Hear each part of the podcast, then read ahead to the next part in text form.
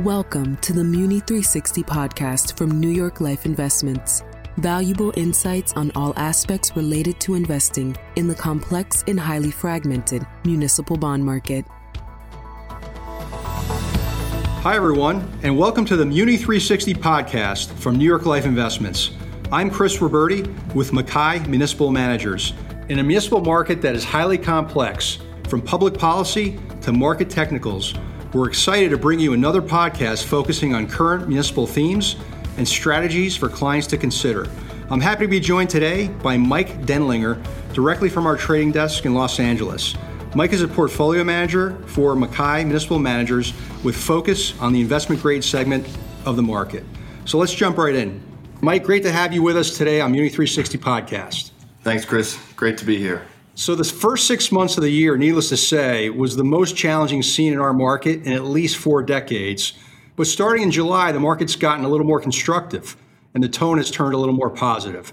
How would you assess the first half of the year, and what have you seen in the early stages of the second half so far? So, for the first half, it was really characterized by outflows. If you look at the outflow cycle, it's the largest that we've seen in our market's history, and it was approaching 90 billion worth of assets by the end of the first half. We basically had to get to the point where you had enough demand from buyers for mutual funds and other market participants to be able to offset their outflows. And we basically got there by the third week of May. However, after June CPI print, we started to see outflows pick back up again. But that's turned really, as you mentioned, in July. We're in the stronger seasonal period of our market in the summer, and we actually saw flows turn from negative to positive in July. That's taken a lot of the selling pressure out of the market, and it's actually driven quite a significant bid into the market as reflected in July's returns. Gotcha. So, uh, again, after a tough year, feels a little bit better. We may not be done, but definitely better tone in this marketplace, right? Yeah, absolutely. There's been a real pivot, and if you look at the market now, it feels much more balanced. And if we continue to see flows creep back into our market, I think the return potential from munis is strong. So, Mike, in many of our podcasts this year, we've talked about the market's reaction to higher inflation and Fed tightening, right? It's been the topic of the year, it comes up on every podcast. You know, while this is still the focus for many people, the sentiment for some has shifted to a slowing economy and a recession possibly. So, with this in mind, how should investors put this in perspective? And do we think this is largely priced in? I think there's still going to be volatility, both to the upside and to the downside for the rest of the year. That's been the big theme of 2022. I don't see anything that's going to cause that to change in the near term. However, what I think investors should be focused on is the yields that they can achieve in our market right now, especially when you look at them on a taxable equivalent basis. They still look very attractive. And I also think you should focus on the credit quality of our asset class, especially when comparing it to other fixed income asset classes.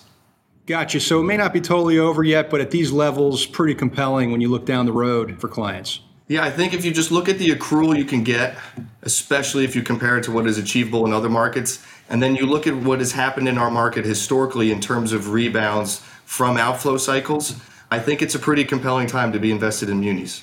So let's shift over to credit a little bit, Mike. While we've talked about on prior podcasts, again, credit fundamentals having a very solid foundation in 2022, particularly relative to other dislocations. You know, if we did have a weaker economy continuing, how does MacKay look at that as it relates to municipals and how do we navigate it?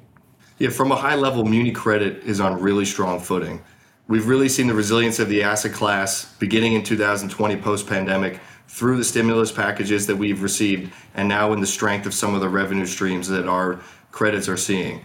However, that doesn't mean we don't think it makes sense to quality up. And on the margin, we are qualitying up in our portfolios really for two reasons. One is you mentioned that we may be late cycle in terms of the economy, as well as the valuations that we're seeing in ultra high grades, where we're seeing spreads and ratios much wider than we've seen over the past few years. So just to confirm, you know, if we're talking late cycle, you, you could down the road see a, a situation where you have a bifurcation of credit. In other words, weaker credits, spreads widen, stronger, solid credits really hang in there nicely. Thus, the notion of quality up in the portfolio. Does that sound about right? That's absolutely right, and that's something that where we're looking at it from a relative value perspective too, where we, you know, we're trying to quality up where we can and give up as little in terms of incremental yield and spread to be able to do it. Got it. No, very helpful. And you know, one of the things that we talk about a lot as a team is you know, buying and selling patterns across different vehicles, right? And it matters as it relates to curve positioning and where we see value. You know, for example, buying patterns of ETFs, mutual funds, SMAs, individuals, et cetera. And the question is this what are some of the buying and selling patterns we've seen recently, and why does this matter right now? I'd really say since June, we've seen pretty substantial buying from SMAs. And what that's done is drive valuations on the front end of the Muni curve richer, especially when you compare it to the long end. However, we've started to see some positive inflows come back into the market into mutual funds. And so we've seen greater participation from Muni mutual funds really since July. And that's put a little bit of a bid into the longer end of our market. I will also say, just anecdotally, I feel I'm seeing a lot more individual buying of Muni bonds off electronic platforms. And again, that's investors looking at the absolute yields that they can achieve in the market, especially on a taxable equivalent basis. And that's a type of individual bond buying activity that we haven't seen in quite some time. That's really helpful color because you know we know you have a pulse of what's going on every day. So not everyone sees that, but really helpful to understand that better. And I guess you know as we were talking earlier on, we were discussing how the market has had a more constructive tone lately and maybe some positive momentum. Based on all of that, how would you describe municipal value today relative to what we had in January, and how would you describe the opportunity? Yeah, today, if you look at our curve, if you look at spreads across coupons in different states, we're in a much more attractive position than we were in January of this year, uh, especially the further out the curve you go. So if you really look 10 years and longer, we're at wider ratios, and even up and down the credit spectrum, up and down the coupon spectrum, we're seeing wider spreads. So you combine it all together, it gives you yields that look attractive, especially when you adjust it for muni credit quality. We know muni credit quality is highly resilient. We know it holds up well in late economic cycles. And so if you combine the two, especially relative to where we came into the year, we're in a much more attractive position. So one of the things we always talk about here with our group is the value of active management through all cycles. You know, let's think about that in the context of the move we've seen this year and how should investors think about taking in today's market an active total return oriented approach versus, let's say, a more passive approach, whether it's a separately managed account or a ladder portfolio? Yeah, it's something that we've talked about for years. I think 2022 is a prime example of it. You know, our trading volumes are up significantly. And one of the big things that we've been doing is trying to harvest tax losses and reset our book yields higher so that our portfolios produce more income. And I think if you look at some of the yields in our portfolios and compare them to passive vehicles, you'll see much more attractive yield profile on our vehicles. Now, at the same time, we also want to make sure we're positioning portfolios for what we see going forward, whether that's a rebound in the market, whether that we may be late cycle or trends that we're seeing in certain sectors.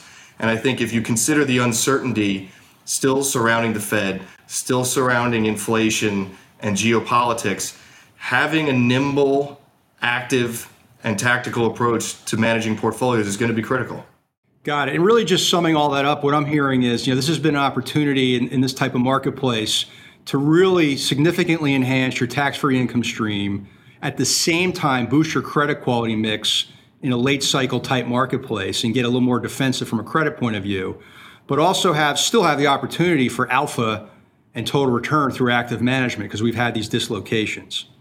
Yeah, that's absolutely right. And across the board, that's what we're trying to achieve in our portfolios. Thank you, Mike. And you know, certainly the municipal market is highly complex to say the least. The case for active management has never been stronger in our opinion. And this has really been a great conversation, and I'm sure our listeners are really going to find your insights really helpful. And you know, with this in mind, any parting thoughts for our audience? Yeah, in general, I still think there's a lot of value in munis. If you're looking at ratios, if you're looking at spreads, if you're looking at the absolute level of yields, there's still a lot of value to be had in our market. And we still see the potential for a rebound, especially if we start to see flows come back into our market. I think July was a little bit of a taste of that. August so far, we're having some of the continuation of the summer technicals. And then as we head into the fall, we get away from some of the strength in summer technicals, probably going to see issuance pick back up. And I think that's going to provide really interesting opportunities for investors in our marketplace. Thanks, Mike. Very helpful. And that wraps up this episode of Muni 360 Podcast with New York Life Investments. I'm Chris Roberti with MacKay Municipal Managers. Please be sure to subscribe and look out for new episodes. We appreciate you rating the show and leaving a review so we can spread these insights to as many as possible. Thanks for listening.